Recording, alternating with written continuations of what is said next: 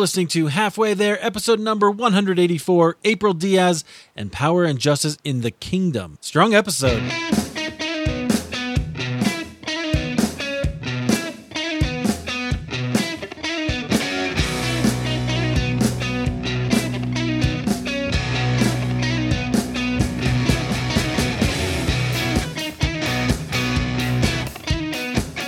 Friends, welcome to Halfway There. This is the show where we have honest conversations with ordinary Christians about today's Christian experience. I'm your host, Eric Nevins. Thank you so much for being here. I am glad that you've downloaded, that you're listening.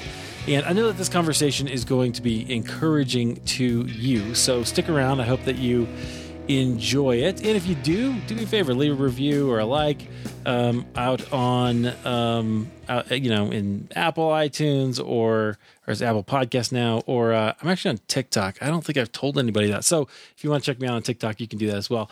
Uh, our guest today, she's the founder and leader of Ezer and Co. Um, and she's a wife, a mom, an advocate, and a disruptor. So that means this conversation should be great. Our guest is April Diaz. April, welcome to Halfway There. Thank you.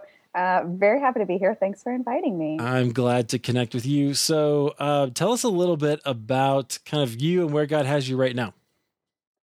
Uh, at this moment, quite literally, I am sitting in my office. Um, I live in Orange County, California, and uh, sitting at my desk, the global headquarters, as I like to call it, of Ezer and Co. Um, a little bit more metaphorically speaking, I am a wife. I married my high school sweetheart. We've been together over 20 years, married almost well, 18. And we've got three kids a 11 year old, a nine year old, and a seven year old. Those numbers are hard right now because they're all about to turn their new numbers, Ah, new ages. yeah. So I'm always like, wait, how old are my kids? Um, and our family is just unique and beautiful. Uh, we've wanted it to be kind of an only God kind of story. So our we thought we would have biological kids first and then adopt and that whole thing didn't happen the way that Mm. we anticipated so went through uh, years of really painful horrific infertility treatment and ended up adopting our oldest two kiddos first from ethiopia and then pretty miraculously got pregnant nine months later and our littlest was born seven weeks early so we went from zero to three kids in 15 months Whoa. Yeah. Didn't expect were- that. We had a NICU baby, a two year old, and a three year old. All three of them had varying degrees of trauma. Wow. Um, so, since becoming parents nine years ago, our life has been bonkers. Um, so, you didn't really ask for all that story, but I gave it to you. Beyond that, a year ago, I uh, started a new company called Ezer and Co. And so I am, I have self-appointed my title as founder and lead warrior oh, yeah. of this company uh, to activate women to live and lead with wholeness in full partnership with men. So that keeps me pretty, pretty good on a daily basis. Yeah. honestly. What does that mean you do? What does Ezer and Co do? Yeah. So right now we provide coaching, uh, one-on-one coaching, group coaching, and coaching certification for spiritual leaders. We do online courses and training.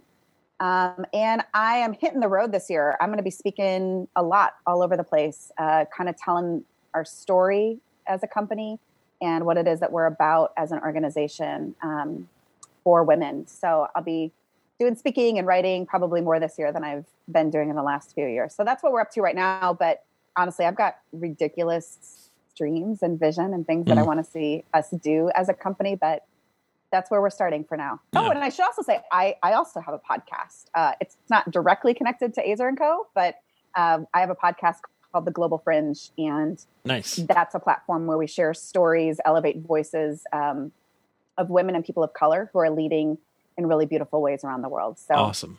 yeah, that's what we're doing. Yeah. And so I'll put a link to that in the show notes at halfwaytherepodcast.com, friends, so you can find it. Or you can always, you're in the app, just go find, go find uh, the Global Fringe and uh, subscribe. So you should totally do Yeah, that. Uh, do it. Okay, so let's hear some of your story. I'd love to go back and figure out how God brought you here. Hear some of that story. You gave us a really nice overview. I appreciate that. So it gives us an idea of where we're going. What? Uh, so where'd you grow up? Are you from California? I'm not from California. I feel like uh, it's in my bones. Like I was mm. meant to mm. live here my whole life. But I was born in Central Illinois, um, uh-huh. Pretty much in a small farming community. My grandfather owned a bunch of land and was a farmer his whole life. And we lived in this tiny town in Central Illinois until I was eight years old. And then my dad owned a landscaping business um, on a farm, and it was did, did very well. He ran it with his brother, and then felt called into ministry. And we were part of a church tradition that did not do that. Like that, that's not something that God did was call people into ministry. So it was a pretty revolutionary thing for him to feel that um, calling and then to do something with it. So he sold his business and uh, moved our family down to Dallas, Texas. And he went to seminary for uh, three and a half years got a got his master's degree. Um, so I was in Texas in my like late elementary school years, which I think was really formative for me. Mm-hmm. Um, and then we moved back to Central Illinois for a year while my dad tried to figure out where does he go from here and looked for pastoral jobs. Ended up moving to Fort Wayne, Indiana when I was in eighth grade, and uh, he started a church. And so I did eighth grade and then high school in Indiana. Um, graduated high school and moved to Chicago and started full time vocational ministry at 18 years old. So I lived in multiple places growing up. Um, and actually, one of the funniest parts, weird parts of the story that also feels really formative was I was, did Christian school and then was homeschooled when I lived in Texas. And uh, then when we moved to central Illinois again, I went to a public school for the very first time. So, sixth grade, I was homeschooled, lived in Texas. Seventh grade, went to public school for the first time in Illinois. Eighth grade, went to another public uh, middle school in Indiana. So, middle school was a hot mess for me. Mm-hmm. And I think has shaped a lot of my world. well, well, that's interesting. Okay, how how so? Uh, well, first, I mean, one thing was I I was a middle school pastor for a lot of years, and I think that I was drawn into youth ministry and fell in love with middle school students because I got how crazy it is, um, how how much you can feel like you don't belong and you feel like out of your own skin and fish out of water. Um, but I was also I think it was very formative for me to have experiences as a kid that were really different to be to have homes be homeschooled christian school public school the whole gamut right like that was important um, to have lived in three different states and in very different like cultural climates. Sure. You know very small town then like a large metropolis city and then in a kind of a medium sized midwestern town. That all was uh, was really significant. We moved to texas when i was in fourth grade and what I have since learned about the significance of that fourth grade year, it both sets your fourth grade, um, 10 years old, kind of sets your comfortability levels and um, opens up your imagination for what is possible. And so, how a fourth grader experiences that year really does like set a trajectory for adulthood. Um, so that was the year I moved to Texas, yeah. and I I think that I, I've always said, even before I knew the significance of fourth grade, I've always said like living in Dallas ruined me for the big city. Um, oh, that's I just I was a small town farming girl, and you know now I live in Orange County, California, and it feels like home to me. Um, and I think that that's that I can be traced back to that. Yeah, interesting. Okay, so obviously a Christian family. If your dad was pursuing ministry, what like how did that become your own? Do you did it you know, was it, did you have some significant mentors or a moment or not? Yeah, I think the interesting backstory with that is uh, because of the faith tradition that I had grown up in, God did not call women into ministry. I mean, God didn't even call men into ministry, right? Like that was a new thing for my yeah. dad. But then, even more so, that's not what God did for women. Um, women's place was in the home and to get married, have babies, take care of house. And so I had no imagination for what could be um, for me in a vocational leadership ministry calling. So I just had never thought about it. when I was 16 years old, I had been leading in campus life in my local high school. And I was one of the seven leaders that our campus life leader called out and asked if I would be a part of this core team um, to help him, you know, lead that campus life chapter in our school. And my husband is actually a part of that team as well. And it, it was like the first time I'd had any sort of formal leadership. So Brad Johnson saw something in me and called that out in me without even exactly calling it out. He just invited me into participating. But then when I was a junior in high school, I went to a conference and it was for youth ministry, it was for youth workers. And I got to go kind of last minute, weird, random story, but I was sitting in the audience and I really clearly heard God say, This is what I've marked your life for. And I knew exactly what it meant. Wow. Even though it, like, I never could have imagined that that would have happened. So I came home and I was like, I'm supposed to go into youth ministry. I'm supposed to be a youth pastor. And no framework, no models, no mentors, no history, you know, where I could have seen that. Um, but I started pursuing that, and my parents had had enough, like I think, maturity and obedience factor to go like, okay, there's something to this, and we're gonna we're gonna let her do it. So they did. Wow, cool. Okay, so that was kind of like significant in sending you in a leadership direction, and kind of it sounds like maybe it opened up your ideas of what what maybe was possible for you Yeah, as a woman. for sure. Yeah. For sure. Interesting. That that is such a as you probably know, uh, it's such an interesting world, right? Such an interesting the, the kinds of things that we allow people to imagine themselves doing um, Yeah. matters a great deal. It does. Yeah. Um. Okay. So. So it sounds like that was kind of how your your faith started to develop. Did you, so as you were leading, how did that how did that impact your relationship with God during those Mm. those seasons? What was that like? Oh, that's a good question. Um, I mean, I had been a Christian. I had asked Jesus in my heart when I was five. You know, like there, faith had always been a part of my story and a part of my family's experience. So I didn't know what life would look like apart from that. Um, and I think that serving leadership, ministry made sense as just like a natural weave into my own faith. Um, and like that was just an expression of what was happening for me internally. Um but i think you know i started full-time ministry at 18 years old. So at 18 like you're still figuring out who you are Right. what you're supposed to do in the world who it is that you want to be. All of that is still very forming.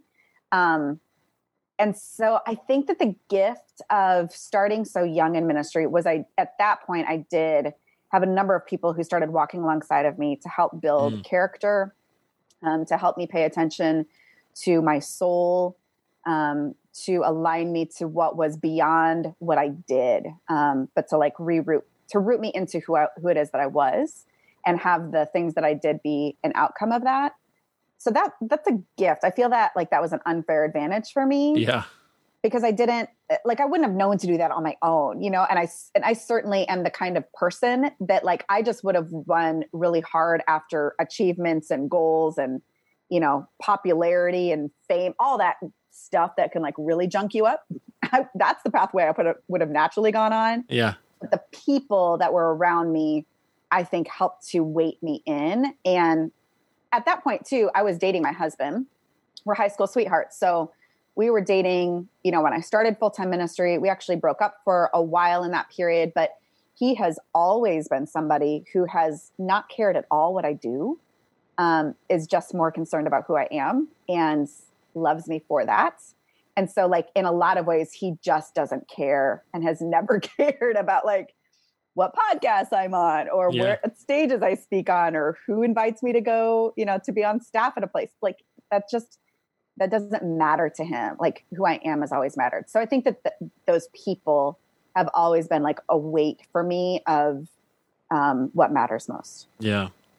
So, what's one lesson that you learned from those people that really shaped you and changed you for the better?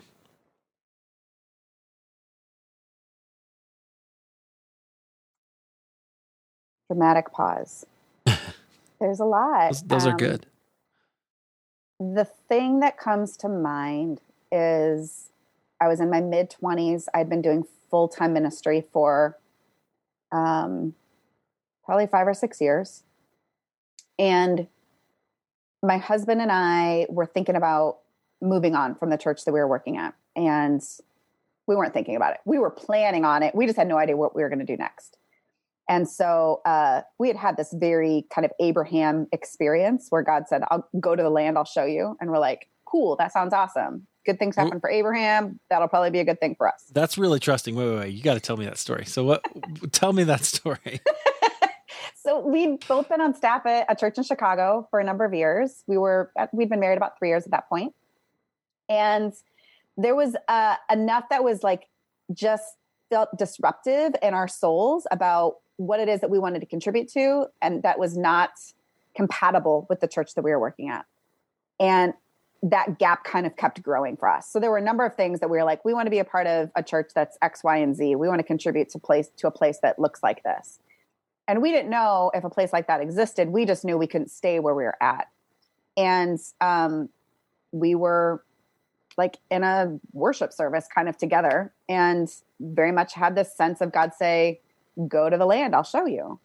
Which meant we needed what we heard was like, you need to quit your job um, and I will reveal to you where it is that you're to go next. But that's the first step of that faith thing for you is to let go of what you're holding on as important and trust that I'm going to give you the next thing. And you both so heard we, that? We did. Yeah. yeah. I mean, I don't know actually who heard it first, but we were both in agreement with each other. Um, and so we we didn't we told our bosses like we're quitting we're done at some point but we don't know what's next. They were gracious enough to say it's cool. Stay on board until you figure it out. But a couple months went by and we still had no idea what, what we were supposed to do. So i ended up having two panic attacks in the span of about two or three weeks. And i'm not um, by nature an anxious person so they really scared me. Um, mm. their ter- panic attacks are horrifying in general. Yeah. But I had no framework for anxiety either. And so going back to your question of like one of the greatest lessons, I um, had a conversation with my spiritual director. Her name is Mindy. And she had been walking with us through this transition and trying to figure out what the heck was going on for us. And she said to me, April, you have a really strong Popeye arm. And I was like, what do you mean? she said, "You got this, you know, Popeye. He's got this really strong bicep, like this disproportionate large bicep muscle." Oh wow! She said, "But that muscle for you is work. It is getting stuff done, accomplishing goals, um, achieving things. You know, you can get a lot of stuff done." But she said, "You have another arm that's incredibly emaciated. It's not proportionate, and that muscle is called rest." And unless you figure out how to learn the unforced rhythms of grace, you're going to be in trouble. And I was like, okay, great, cool. So what else I got? it was slow learner, Eric. and I, I think that she actually gave me that illustration in between those panic attacks. So I had another one after that. And um, then she started walking me through what does it look like to be a person who runs hard and fast and accomplishes a lot of stuff and learns the unforced rhythms of grace and learns how to take a real rest. So I think that that has been one of the greatest game changers for me um, and has allowed me to stay in this gig for 20 plus years is to learn what it looks like to rest. And I'm, I mean, I'm still not like a pro at this. It is still hard for me. Um, last night at seven o'clock, my husband came into my little office here and goes, Do you know what time it is? And I said, Nope. And I looked at my clock and I was like, it's seven o'clock. And he's like, you should probably get off. Dinner, children, bedtime. Like, join me. Yeah. So, you know, I'm a work in progress. Yeah, that's good. But you had a spiritual director. That's really interesting. Did you, uh, how'd that come about? Because that's not, uh, unless your tradition was like that, that's, that's not no. necessarily common. No, I was at a mega church, and before that, I was at a very conservative fundamentalist church. So no, yeah, I had no context for it.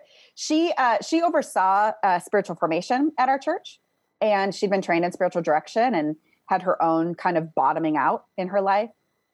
And um, she had three small kids at the time, and so I I actually met her through my husband. He had been doing kind of a, a spiritual formation group with his work buddies. Um, so she was leading this as a part of her job with this group of people that my husband's team was on. And um, and then I met her and I was like, she's amazing. I kind of want to steal her. So that's kind of our joke because I've stolen Mindy from Brian, but that's not entirely true. She's she has been a part of every significant decision we have made as a couple wow. um, since the early 2000s. Like there literally hasn't been anything that has been significant or meaningful or important to us that we haven't run through her because she is such a voice of wisdom. And, um, you know, I don't have like monthly direction meetings, conversations with her. Um, but she is just consistently somebody that I go back to when, you know, something feels off in my soul or I'm needing to make a decision or I'm hitting some sort of like spiritual barrier and I'm not quite sure what that breakthrough looks like. She has just been a gift. Um, mm. And again, like just kind of an unfair advantage. I didn't totally go out searching for her. Yeah. She was there and I took advantage. and you were like, okay, that's great. Mm-hmm. Interesting. I'm, I'm a little surprised that you didn't, um, at least, well, maybe you did. So tell me, but, uh, being a, such an achiever and hearing you need to rest, like sometimes achievers will take rest and they'll like make it work. Yeah. You know what I mean? And yeah. they'll be like, okay, I'm going to develop that other arm now. And I'm just going to, you know, start those reps. Yeah. Right. Right. Interesting. No, she had to teach me how to do that because certainly yeah. that would have been my thing. I would have been like, great. Now, what are the 10 things I'm going to do on exactly. my Sabbath? exactly. that will be accomplishing rest. 10 ways to Sabbath. Oh my gosh. Totally. She certainly had to teach me because that is not, all of this stuff is not my natural bed. Yeah. Yeah, that's perfect. Okay. So where did you go from there? So how that, you obviously that led you somewhere. You, mm-hmm. you heard God say, go where I'm going to show you. What, what did that lead to? So we ended up moving to California in mm. 2004. And I took a junior high pastor position at a um, predominantly Asian American church, but it was very multi ethnic. Um, I was the first white person they hired. Um, I was only the second female pastor that they had hired. The first one was there for less than a year. Um, so I was the only female pastor for a long time. And I was the youngest uh, pastor that they had ever hired. So I was kind of like this three strikes and I was out trifecta of uh-huh. odd girl. Um, but yeah, I took that position and we moved out here. We were in our mid 20s and uh, I worked at that church for almost 10 years. I had five different roles in 10 years and um, just grew a ton. It was quite a ride. Did you experience any of the burnout that comes with ministry? A lot of people experience that spiritually. No, Mm, interesting. What what was it like? Yeah, I mean, in some ways, I want to say yes because I want to identify with people and be like, I get it. Well, some people do, and some maybe some people don't. Your experience could be different. That's all right. Yeah, totally. I, am not gonna. I don't want to lie and present a false story, but um, no. And I, I, it really does. It goes back to these voices, these people that helped to root me and could see I mean, I certainly think I was proactive. I have been very proactive in asking people, you know, what do you see? What are you noticing? How am I doing? Um, I'm having a problem. You know, I, I have been fairly good at that mm. in my life. So I'm not going to, I'll, I'll take some responsibility for that. And I will say there's been people like Mindy and Nancy and Jeannie and Dave and Hendre and my therapist that all along the way I've been really like intentional to ask these other voices to speak into my life and leadership and to make sure that I don't go off the rails. So I will say that I think that the number one practice that I have had that has been crucial for my wholeness or my pursuit of that has been a monthly day of silence and solitude. Mm-hmm. I have done that um, for almost 15 years, the first Monday of every month, uh, with the exception of about three to four years in the middle of that when my kids were really young and we were in like straight up survival mode. Yeah.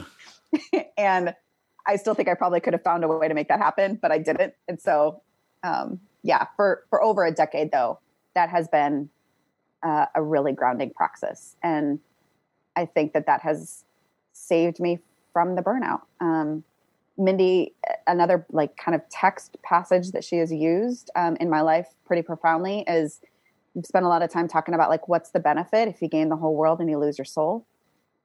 And um, being married to the man that I am, and then having the people around me that I've, other people that I've had around me that I have, um, that passage has just been really important. That like it's just not worth it. It's not worth it for me to lose my marriage or my kids or the work that I love to do um, if it's going to kill me. Um, I want to be in this for the long haul. So yeah. I haven't experienced that amount of burnout. I have experienced some lows and some periods of like running too hard too long, yeah. but not the kind of burnout that lots of people do experience. Yeah, that's good. Um, so have you had ever had like a dark night of the soul or a time when God felt like he was far away? Oh yeah. Lots of them, uh, several of them actually. Okay. Which one do you want to hear about? it's up to you. I'll let Oh man. Uh I'll give you the most recent one. Uh, I've had a few for sure. Um, and all of them have been in my adult years.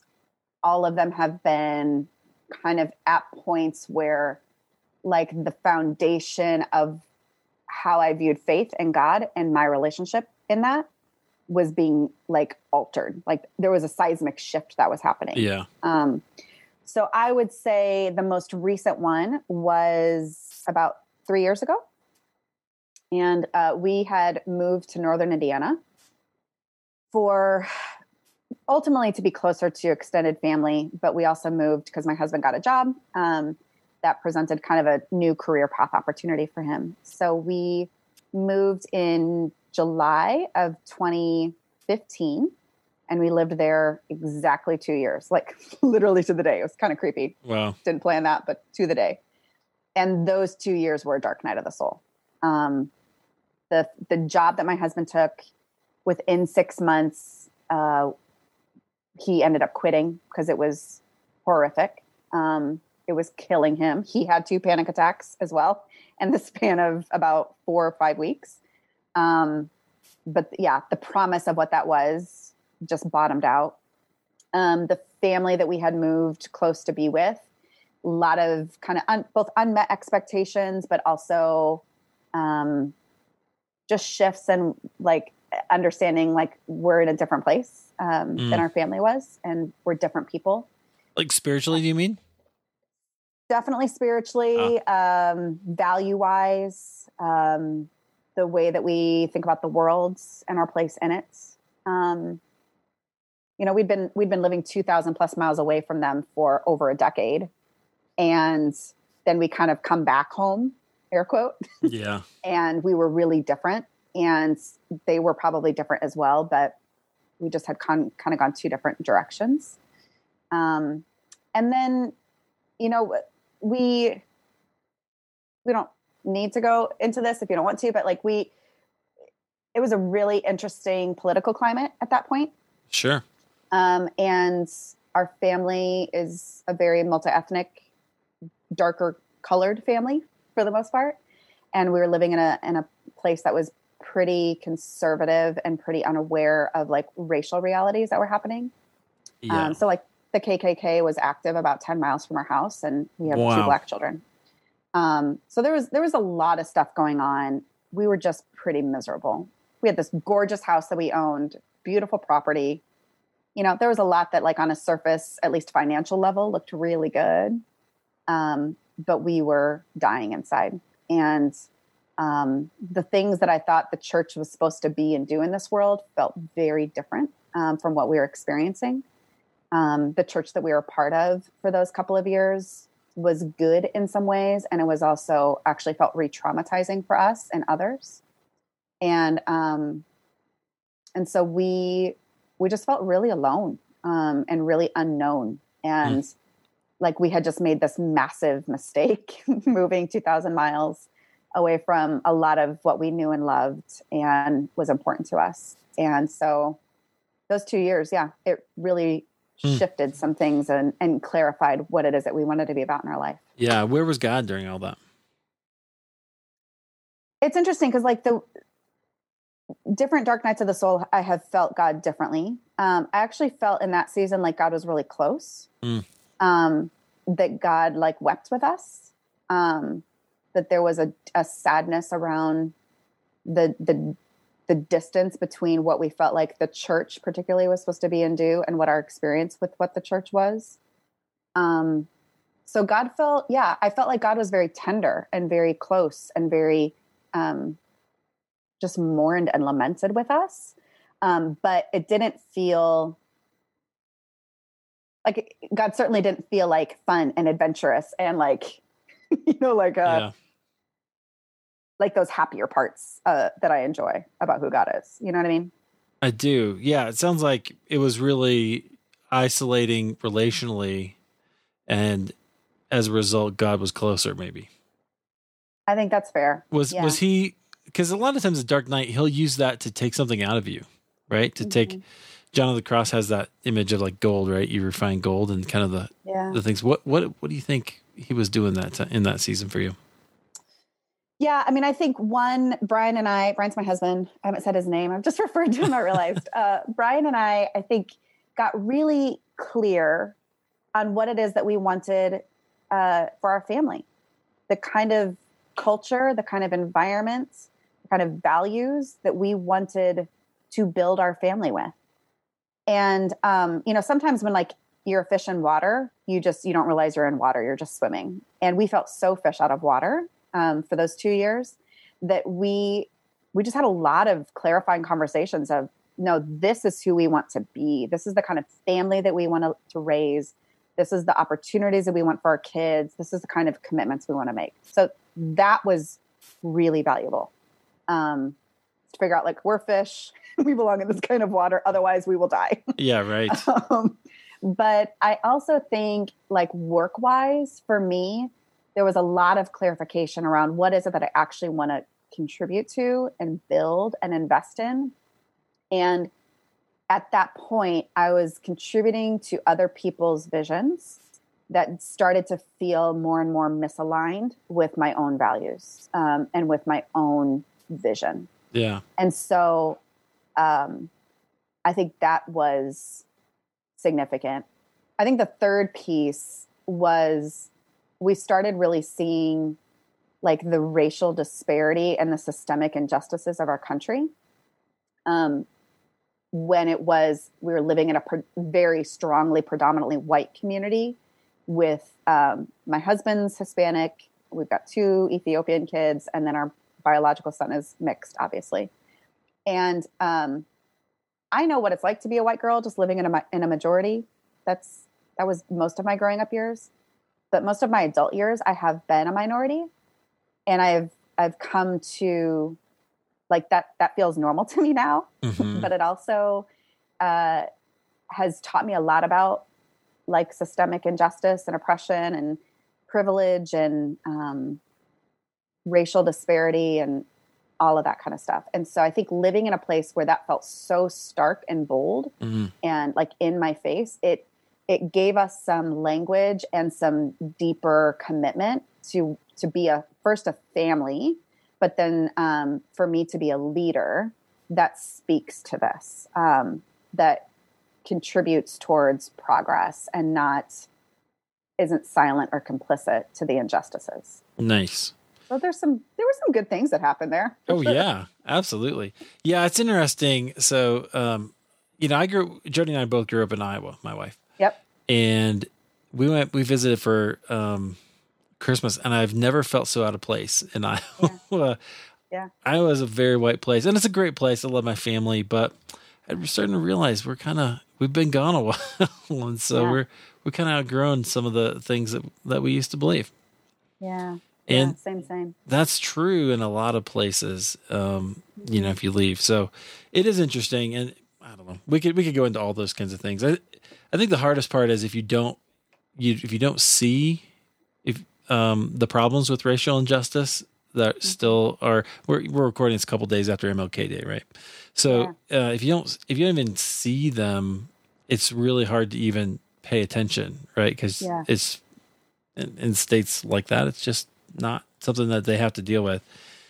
Even though, Yeah, I actually just read. Um, I mean, I'm always learning, right? Because I, as a white woman in our country, I carry a lot of inherent privilege. And one of the things that I was reading on Monday is that if you don't even see the injustice, uh, if you're if you're not a, if there's not a hunger to have those injustices made right, what that is an indicator of is how full of your privilege you actually are. Yeah, and i you know it just it's kind of like once you pull back the curtain and you see it it's like you can't not see it anymore. Yep, and so that has been true of me. And you know my brian was like the first entry and me getting that and seeing that because he grew up as a brown skinned boy in a predominantly white spaces and you know parents spoke another language and ate different foods and all kinds of things that i just had no context for um, but i've been on a really intense journey in the last 20 years now Hmm. to to uncover like how, what's my privilege and how do i use that for the sake of others and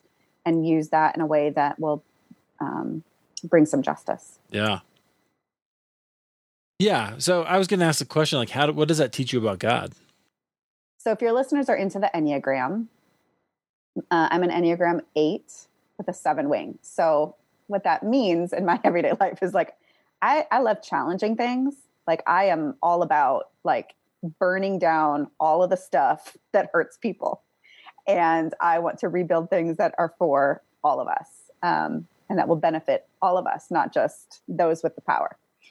And um, like, I have a really fun side too. And like, I love ideas and I like creating stuff and I'm uh I can be wild like that.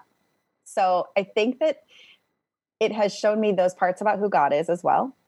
Um that that God is powerful and desires for there to be justice for all. And um but the the part that has surprised me in the last few years is um is the the lament that is required and so i think that it's taught me a lot about how much god laments for all Hmm. that is not right in the world and again that's not my natural bent i would rather be angry than sad um, i'd rather burn stuff down than build stuff some days but this has been uh, like a real practice for me in in grieving and of feeling just deep sadness for all that Yeah. is not right and how that has harmed so many people in our country um, for centuries and how it continues to um, even at the hands of the church and so i think that that has been like that's been a real good tethering for me to understand a part about god that doesn't come as naturally for me Yeah. Wow. Absolutely. I want to still talk about um, Ezer and Co. So let's. So tell us about kind of what you're doing there. Well, if you would have told me two years ago that this was what I would do, I would have said you're crazy. This is not a part of my plan. This is not a part of like my like leadership trajectory or ministry. But um, I have been a woman in leadership for over 20 years, and I have been able to lead at two incredibly influential, uh, affirming churches of women and of their value and contribution to the church based on gifts, not just on gender. Um, and yet, I have always been one of the minorities around the table, gender wise. Sometimes I've been the only female in the room. Um, yeah, it- it- there's still such a disparity between uh, w- women leading in full partnership with men in all spaces. And so, first of all, I had to go on a pretty significant theological journey because my background certainly did not say that this was blessed by God Yeah. for me to do what I'm doing. Some would say I am sinning. Um, Was that difficult?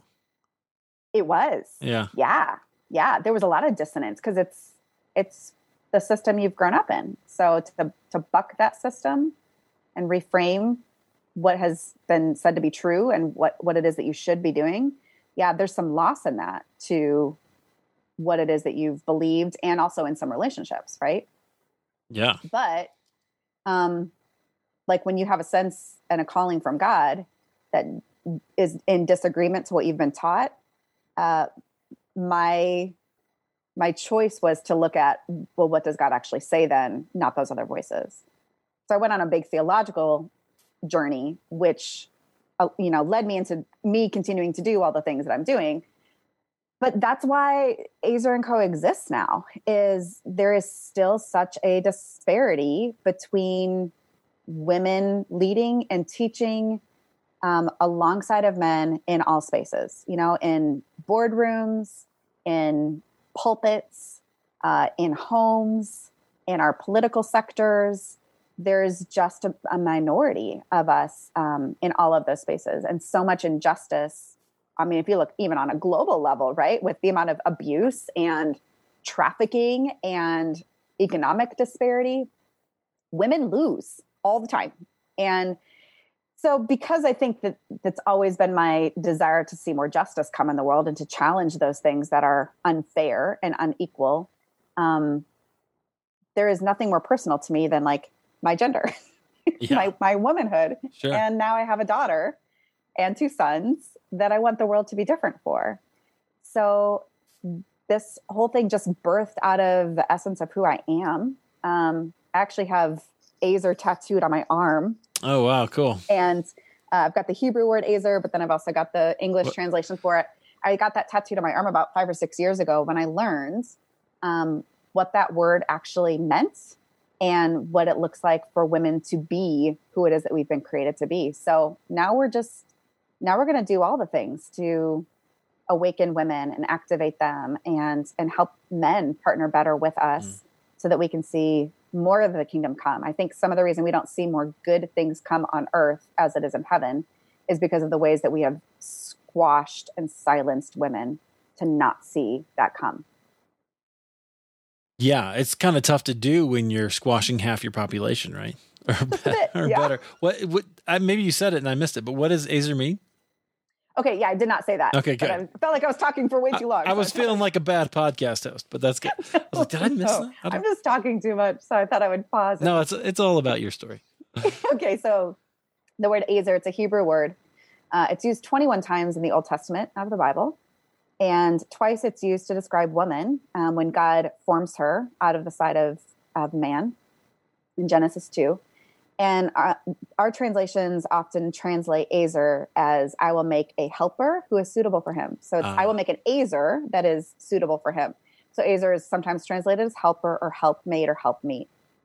That word um, has been used to really place women in subordinate, secondary, lesser than um, positions. Like, yeah, you just you you help the man do all of his things.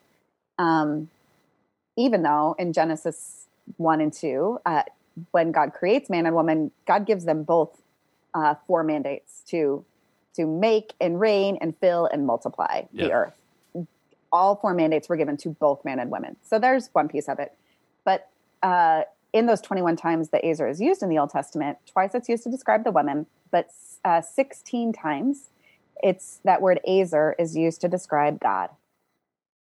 And so that word has been horribly um, translated and then placed on women as something that is less than because there is no way that God is less than, right, um, or secondary, or subordinate, or just helping us in our life.